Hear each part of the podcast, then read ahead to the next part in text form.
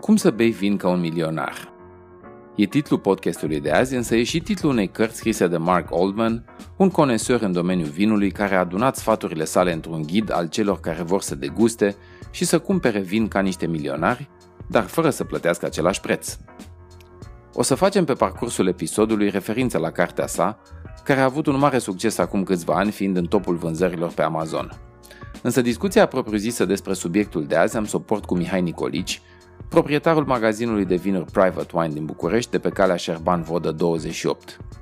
Și Mihai este un conesor al vinului, iar în plus are acea experiență umană care se obține după ani de interacțiune cu oamenii care se opresc în fața raftului cu vinuri și se întreabă ce să cumpăr astfel încât să obțin cu bani puțini cel mai bun vin. Tema de azi sună poate un pic pompos. Sigur că fiecare iubitor de vin nu vrea să bea ca un milionar, dar hai să ne întrebăm un pic cum bea de fapt un milionar.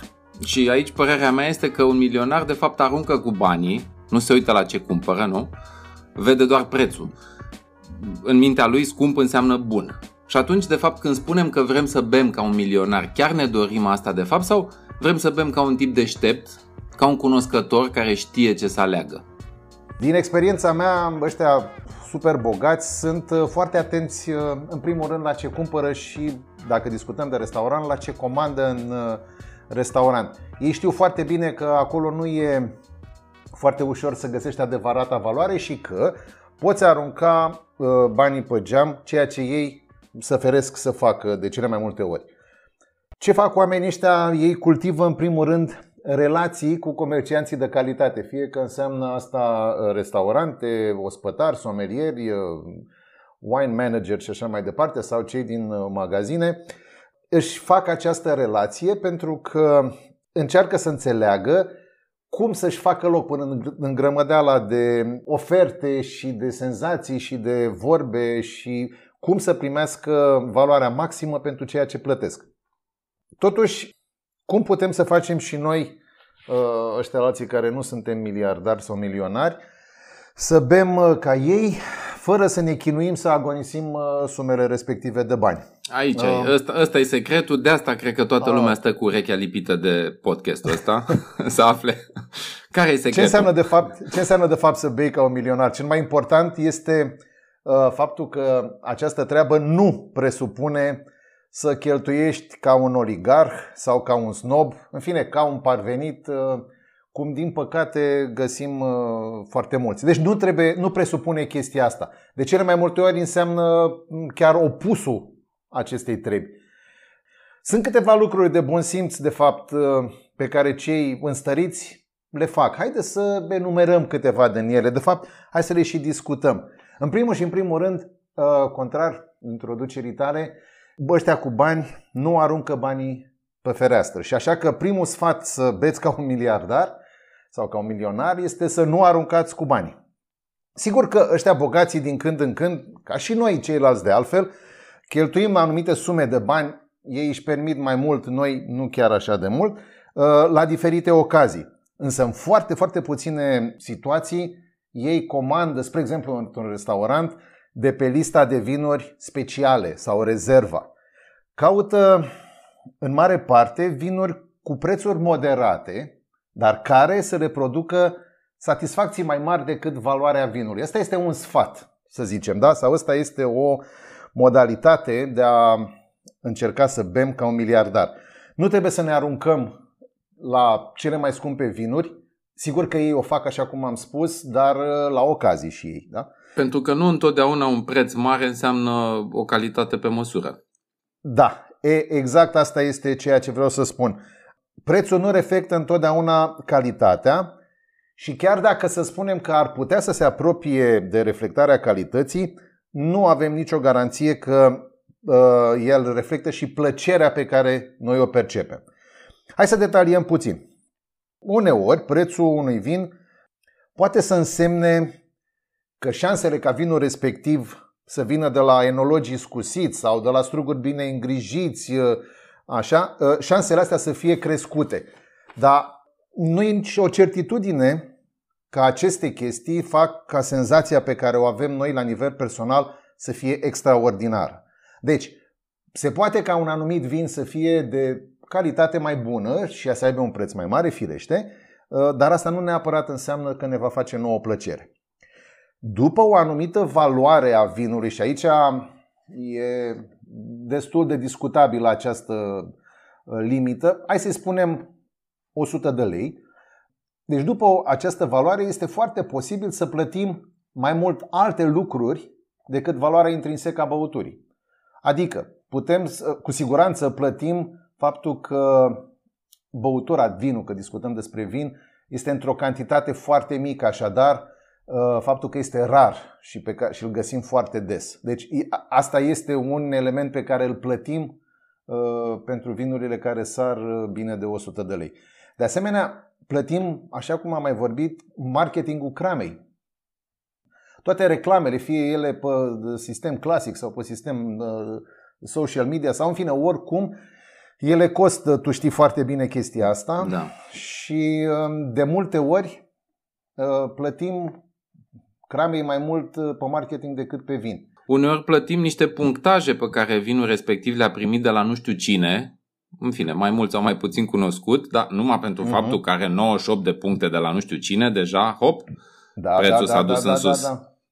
Dar ajungem imediat și acolo. Uite, mai e o chestie care mi se pare foarte importantă de comunicat celor care ne ascultă, că unele vinuri, și sunt câteva exemple în România fără discuție, sunt scoase pe piață mai scumpe pentru a atrage aprecierea anumitor clienți. Deci ele, în mod, cum să spun, deliberat sunt scoase foarte scump ca să se inducă părerea în piață, domne, vinul ăsta este un vin extraordinar. Uite, sunt studii făcute, am înțeles, care arată că plăcerea resimțită de un consumator este mai mare dacă îi se spune că vinul e mai scump. Deci asta este o chestie psihologică. Da. Da. De care unele crame se folosesc, da? Eu fac de foarte multe ori apel la clienții mei, la participanții de la degustări, atunci când degustările sunt în blind, să-și spună părerea de... Tu ai prins și tu chestia asta, să spună părerea legată de cât ar plăti ei pe vin. Nu cât e vinul pe piață, dar cât ar plăti pe respectivul vin. Da, valoarea percepută. Absolut. Da, cât aș da eu pe el. Și de foarte multe ori rezultatele sunt spectaculoase, da? Unii oameni le așează într-o valoare reală, dându-și seama că dacă ar da mai mult ar plăti nu valoarea vinului, ci cu totul altceva. Alții dau mai mult, mai puțin, în fine, lumea e diversă, ceea ce e foarte bine. Acum, tot la aruncarea banilor pe geam se încadrează și ce ai spus tu mai devreme și este foarte des folosită recenzia și punctajul. Sunt foarte des folosite recenzia și punctajul și li se dă o importanță de multe ori exagerată, dacă mă întreb pe mine. Ce vreau să spun este că nu trebuie să ignorăm recenziile și punctajele, dar trebuie neapărat să ținem cont de limitările lor. Adică sunt niște recenzii ale unor oameni care au, să zicem, o experiență mai mare, niște papile mai dezvoltate, mai aplicate pe degustările astea de vin, dar ele sunt, bineînțeles, decise de starea psihică a omului, de ce a mâncat, sigur că mai sunt și alte lucruri de care trebuie să ținem cont. Aici fac o paralelă, e ca la filme. Mie mi s-a întâmplat de nenumărate ori să mă uit la un film pe care nu știu ce critic, să zic, l-a desfințat și mie să mi se pare extraordinar. Exact, e la fel și la vin. Este părerea personală, da? Este părerea personală care este foarte importantă. De-aia, așa cum am spus, eu nu recomand băutorilor de vin să spună vinul ăsta e cel mai bun sau e cel mai prost. Pentru că este doar o părere personală. El nu poate fi nici cel mai bun, nici cel mai prost decât pentru propria persoană. Da? Și atunci cum facem ca să evităm capcana asta în care cade milionarul, să spunem între ghilimele, da? care aruncă cu banii? La ce să ne uităm? Sunt câteva lucruri pe care trebuie să le facem.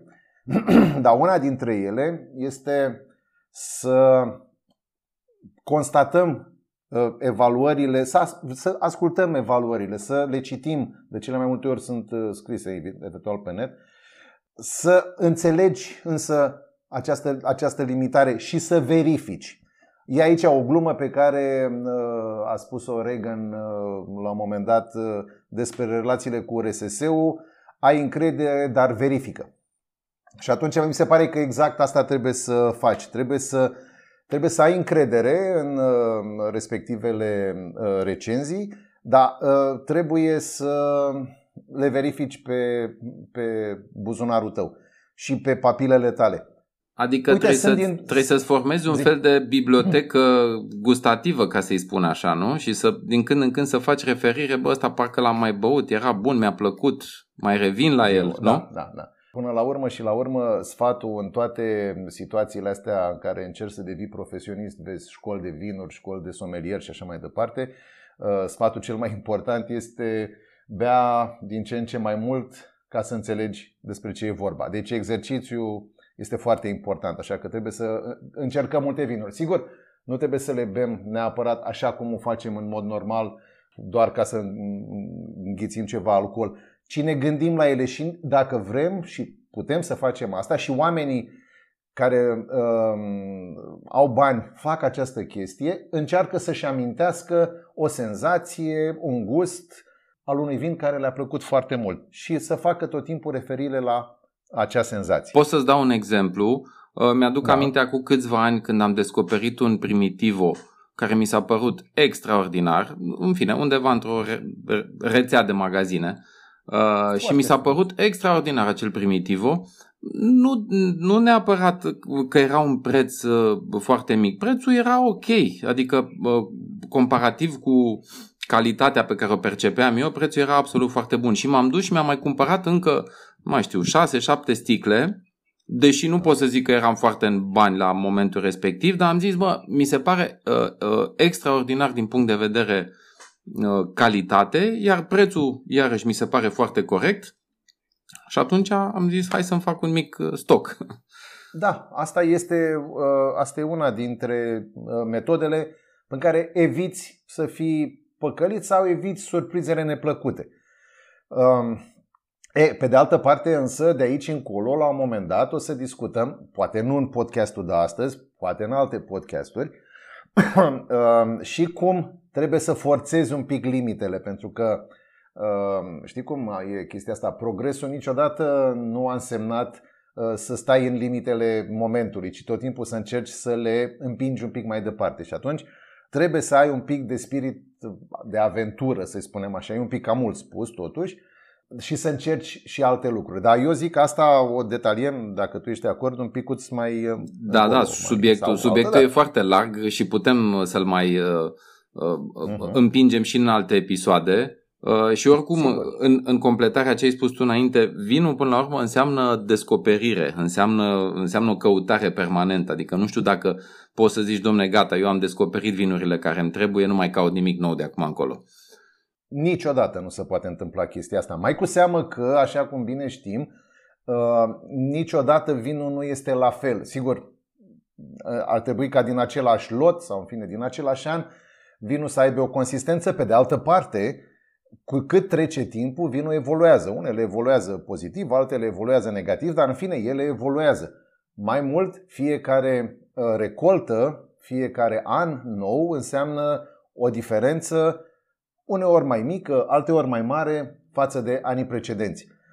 De asta tot timpul noi trebuie să descoperim vinul. Dar și aici am să spun o treabă din experiența proprie de la magazin.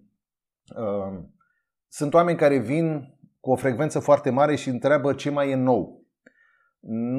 Nu poate să fie nou tot timpul cu frecvența la care ei se așteaptă.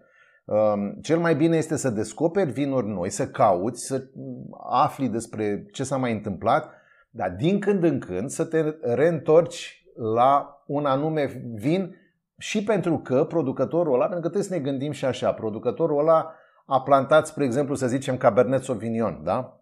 El nu poate în fiecare an să scoată via de Cabernet Sauvignon, să planteze alta ca să scoată ceva nou și atunci e bine să luăm acel Cabernet Sauvignon care ne-a plăcut nouă de la producătorul X și din când în când să-l mai verificăm. E o dovadă de susținere, să spunem. Și pe de altă parte, dacă ne-a făcut plăcere, cum să spun, e o certitudine. Oricum, e ca la cărți aici. Mie mi se întâmplă să citesc acum cărți pe care le-am citit la, nu știu, la 20 de ani și să le văd cu alți ochi, să descoper lucruri noi în ele, deși sunt aceleași cărți. Și așa este, exact, da? La fel este și la vinuri. Aici am și eu un exemplu. Pasiunea mea este mare pentru muzică și de asemenea și pentru vin. În acest context, eu am văzut The Wall al lui Pink Floyd când aveam 16 ani, în niște condiții ca la 16 ani și pe vremea comunismului. Mi s-a părut fascinant, dar n-am înțeles nimic din el și l-am mai văzut undeva pe la 35-40 de ani, nu mai știu exact, și am înțeles cu totul și cu totul altceva. Mi s-a părut că văd un cu totul alt film decât știam că văzusem. Exact. Deci percepțiile noastre sunt diferite. Sunt diferite.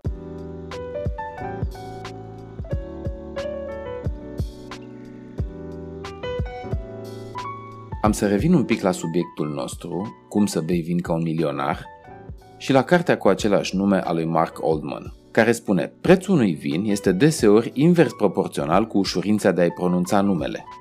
Astfel, Chardonnay e rareori la un preț bun, în timp ce Moscofilero sau Gewürztraminer se vând aproape la prețul de producător. Are dreptate domnul Oldman? Aici este un pic nuanțată treaba.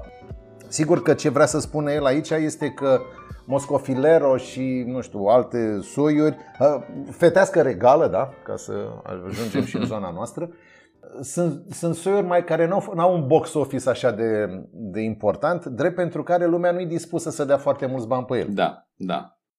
Și atunci cam asta ar fi explicația. Pe când Chardonnay, și dacă de Chardonnay vorbim, cum să spun, de marile Chardonnay-uri franțuzești din Chablis sau în fine, din toate celelalte părți ale Burgundiei, alea au un box office, adică e chiar foarte cunoscut. Da, omul știe, a mai băut Chardonnay, e normal să facă referire la ceva ce știe deja. Absolut, nu? Da, absolut, absolut.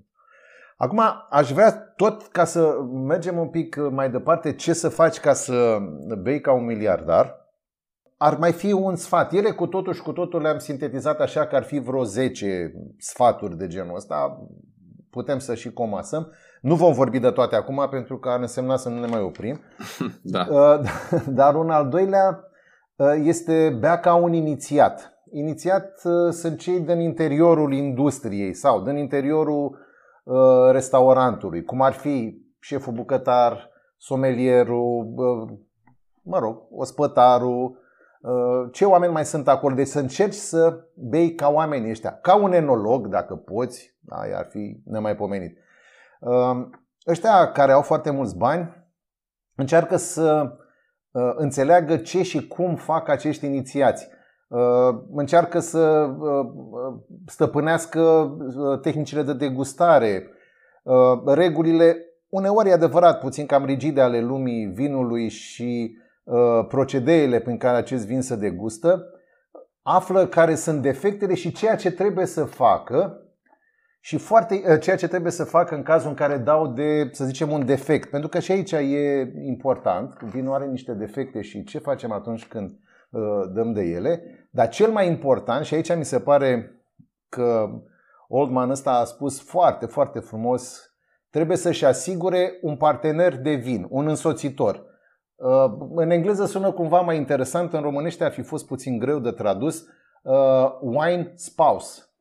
Spouse înseamnă, în cazul general, soț-soție. Da. E greu de tradus în românește chestia asta, dar mie mi se pare că partener de vin sau însoțitor este însoțitor sau partener de băut? Că, nu? Aici nu, partener de vin, n-am zis de băut. Okay. Partener de vin. E cu detaliem un pic, dacă vrei. Cine sunt partenerii ăștia de vin? Hai să vedem. Dar, fierent, înainte să discutăm de asta, pentru că e o chestie pe care mie îmi place și, în fine, cumva să zic că este și pe... mi-e foarte apropiată mie, dar înainte de asta aș vrea să discutăm, dacă vrei, despre procedeele de degustare, despre analiza vizuală. Am mai vorbit de chestia asta. Da, da. tot ceea ce se face legat de vin, despre care bineînțeles că am vorbit, are toate șansele să treacă în ochii altora în zona snoabă sau prea elitistă a relației cu vinul. Adică dacă te apuci și îl miroși și îl învârți paharul într-un anumit fel, ceilalți te pot percepe ca snob. Da. Depinde însă cum o faci. Ăștia bogații, marea lor majoritate, și repet, vorbim despre bogații bogați, nu despre snobi sau așa. Aristocrații le spunem, da. Dacă am zice aristocrați, mi-e teamă să nu îndepărtăm niște oameni. Dar aristocrați, da. În fine, cei care îi cunosc, da? Da, da. Ei, ăștia au tendința să nu exagereze niciodată. Deci ei încearcă să păstreze echilibrat. Snobii, parveniții, oligarhii, toți ăștia de care am vorbit la negativ, din contră, fac aceste procedee de degustare, de învârtit pahare, de mirosit și așa mai departe, le fac cu ostentație, să vadă lumea că ei stăpânesc aceste procedee. De fapt, nu e important. Uite, mai mult decât atâta, spre exemplu, folosirea decantorului sau a paharelor specifice, ori doar a celor generice, se face fără spectacol. Ca un exemplu, niciodată un miliardar, un cunoscător, nu va cere ca vinul casei să fie decantat.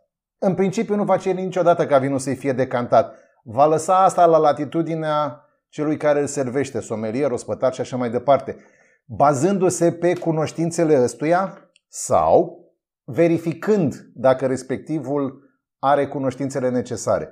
Și aici deci intervine acest partener de care spuneai, nu? Ne apropiem de partener. Îți pui bazele, că știe despre ce e vorba. Da. Iarăși, alegerea paharelor.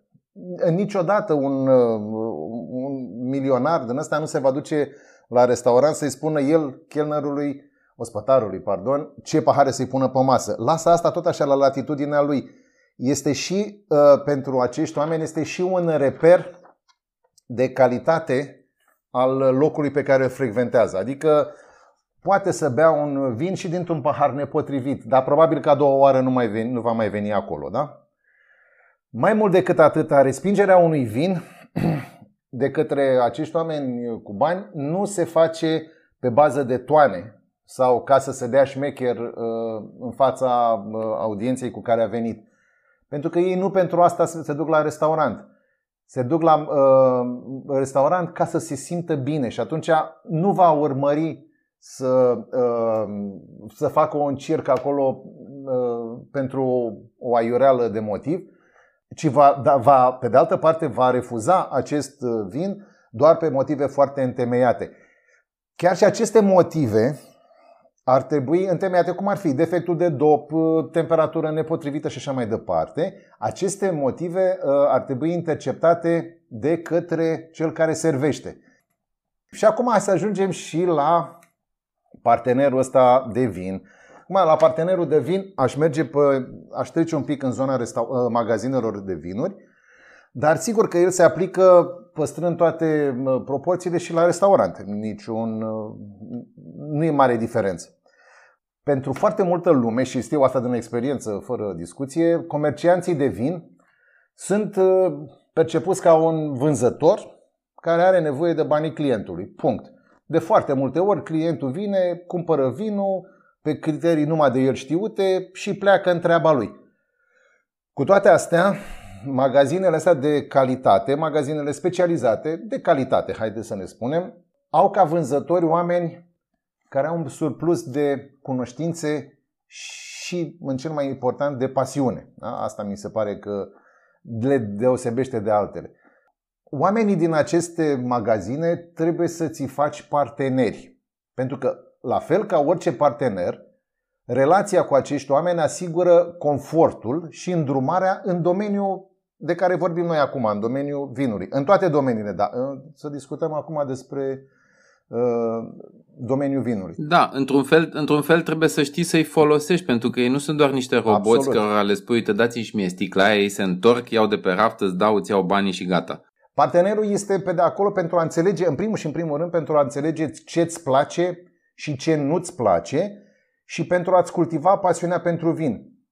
Problema însă de foarte multe ori este cum recunoști un astfel de om și sunt câțiva pași pe care i-aș putea, dacă vrei, să enumerăm. Cum să-ți faci un asemenea partener? Pentru că genul ăsta de parteneri în domeniul ăsta vinului sunt foarte importanți. În primul rând, începe o conversație cu el și aici trebuie să ne obișnuim și să obișnuiască toată lumea să nu mai fie așa sălbatici în magazinele de vinuri. De asemenea, trebuie și comercianții de vinuri să aibă o anumită atitudine care să permită chestia asta. Dar în orice caz, când intri într-un magazin, încep conversația cu respectivul vânzător sau chelner, dacă este ospătar, scuze-mă, dacă este în restaurant, și vezi ce se întâmplă. Omul te ascultă, discută cu tine sau se aruncă imediat să-ți impună un vin, oare are o atitudine superioară încercând să-ți arate că el e deștept și tu mai puțin? Dacă e așa, nu ăsta e partenerul. Pe de altă parte, dacă încearcă să poarte o conversație de la nivelul tău, adică te evaluează și vede, domne, omul ăsta de aici încolo trebuie să merg cu el. Dacă încearcă să înțeleagă ce-ți dorești, așa, atunci ăsta este un început bun, după părerea mea. Da? Da, e clar că dacă omul ăla îți pune întrebări, e clar că vrea să afle ce îți dorești și să știe să-ți dea exact ce trebuie. Dacă îți spune doar ce se vede la raft, e clar că n-ai ce să discuți cu el. Da, sau dacă are, și sunt exemple aici, mai ales la noi, da, cred că nu numai, sunt niște exemple fantastice de vânzători care se cred mini-Dumnezei așa și știu ei pe tot și vii tu în magazin și îți explică că ești un mare fraier, că nu știi ce vrei să bei și că îți spune el. Genul ăsta de personaje nu pot fi partenere, cel puțin cu mine, niciodată. Adică eu nu n-aș face un parteneriat cu un om care dintr-un început să crede superior. Da, nu mă interesează pe mine această chestie. Ce facem mai departe? Deci am verificat, am stat puțin de vorbă, am văzut omul ascultă, știe cum să ne ia ca să nu ne fie dureroasă petrecerea timpului în magazinul respectiv sau în restaurant. După aia verifici dacă el este pasionat și dacă este entuziast, dincolo de tranzacția comercială. Adică lucrurile astea se văd. Este foarte simplu să vezi dacă un om încearcă pur și simplu doar să-ți vândă un vin și să facă un profit sau dacă își dorește o relație pe termen lung. Atunci este foarte important asta. Mai trebuie să vezi dacă a studiat, dacă a vizitat niște crame, în principiu dacă știe despre ce e vorba. După aia trebuie să mai vezi ca omul ăsta să fi lucrat o perioadă îndelungată, dacă și-a făcut o carieră din ceea ce îți spune ție. Dacă, spre exemplu, discutăm de vin, dacă și-a făcut o carieră și dacă e pasionat și a lucrat timp îndelungat în domeniu, atunci este foarte clar că poate să devină un partener. Acum, e o treabă care se mai numește, nu știu cum să o denumesc în română, recunosc că nu mi-a venit termenul foarte la îndemână, dar în engleză se numește downselling. Asta înseamnă să nu-ți vândă vinul cu cea mai mare valoare, ci încearcă să-ți vândă vinul care să te mulțumească pe tine, chiar dacă asta presupune să-ți vândă un vin mai ieftin. Dacă face chestia asta, înseamnă că și el își dorește să aveți o relație lungă, pentru că se așteaptă să te întorci în magazin și în momentul ăsta poți să continui relația asta de parteneriat. Dacă nu, nu. Spre deosebire de upselling, când tu vrei să iei un vin de maxim 60 de lei și el încearcă să-și bage pe gât unul de 80 de lei. Înainte să citesc cartea asta, mi s-a părut mai de bun simț să fac chestia asta. Pe mine nu mă interesează să dau tunuri. Adică nu mă interesează ca tu să vii la mine în magazin și la un moment dat să cumperi un vin de 300 de lei și să nu mai vii niciodată. Mai degrabă îți vând un vin de 50-60 de lei și vii de mai multe ori și cumperi și devenim parteneri, așa cum am spus. E mult mai important, cel puțin pentru mine. Da, chiar așa, uite, din experiența ta, la tine la magazin vin să cumpere, să spunem, milionari. Adică aici mă refer evident la oameni care au un buget, hai să nu spunem nelimitat, da? Dar un buget mai mare. Și dacă vin astfel de oameni, ce cumpără? Ce-i sfătuiești? Băi, Geo, eu la magazin am numai milionari, toți sunt milionari. Nici nu știu dacă mi-ar plăcea neapărat să fie numai așa, pentru că de foarte multe ori am nevoie să mă întâlnesc și cu oameni simpli, că trebuie să vezi în toate domeniile. Dar răspunsul este da, vin oameni cu bani foarte mulți, cu un buget sau care nu au probleme de buget. Da? Hai să spunem în felul ăsta. Dar oamenii care nu au probleme de buget, să știi că nu cumpără cel mai scump vin pe care l-am eu din magazin. De foarte multe ori, uite, chiar s-a întâmplat acum 2 săptămâni cu o persoană care din când în când vine și cumpără o cantitate mare de vin și stăm de vorbă. Se așteaptă să îi mai fac și o mică reducere, dar reducerea asta nu înseamnă neapărat în bani, adică în sensul în care, domnule, în loc de X bani te costă X minus 10%. Nu, deși, în fine, omul este, în ceea ce mă privește, Blue Times Partner și atunci, așa cum am spus, ăștia au 10% tot timpul de acum încolo. Dar pe lângă asta, tot timpul îi mai dau o sticlă, 2, 3, depinde de situație, pe care nu le plătește, dar pe care vreau eu să le vadă mai departe. Și el este bucuros de faptul că primește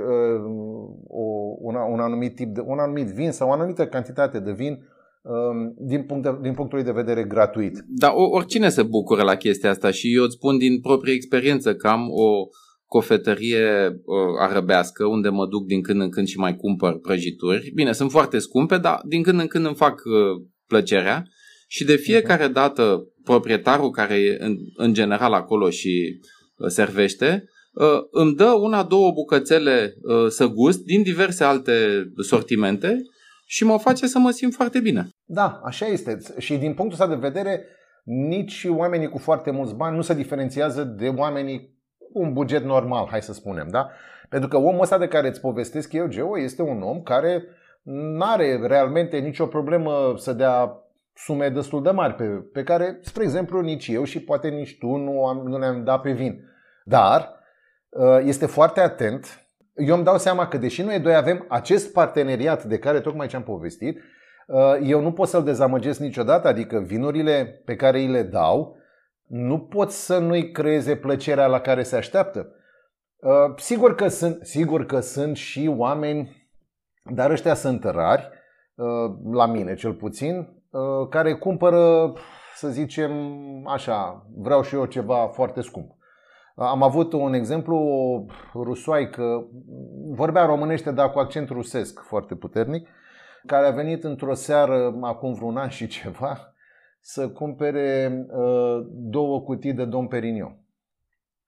Și era foarte mâhnită că nu le aveam pe stoc. Sigur, mâhnit am fost și eu că nu le aveam pe stoc, pentru că aș fi vrut să-i le vând, dar 12 sticle de Dom Perignon, foarte puțină lume are pe stoc. Sigur că sunt unii care au, da, foarte puțină lume. N-a acceptat nicio altă variantă, nicio recomandare? Nu, n-a acceptat, nu. Vrea doar Dom Perignon, nu avea o problemă de bani, avea cash prinși cu un elastic, adică, ce să spun, da, da. Tipul clasic, știi? Deci sunt și așa, și așa. Cei care însă au bani și știu ce vor, oamenii ăia, este și o plăcere să stai cu ei de vorbă și să le faci o ofertă. Și nu este foarte ușor, adică nu acceptă, nu poți să le vinzi gogoși.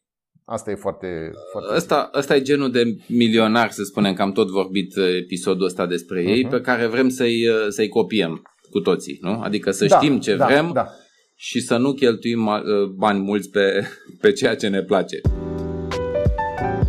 Dacă la începutul acestui episod descriam milionarii ca pe niște oameni care cumpără vinurile cu prețul cel mai mare, ba chiar le caută pe cele mai scumpe, după această discuție, lucrurile parcă sunt un pic mai nuanțate.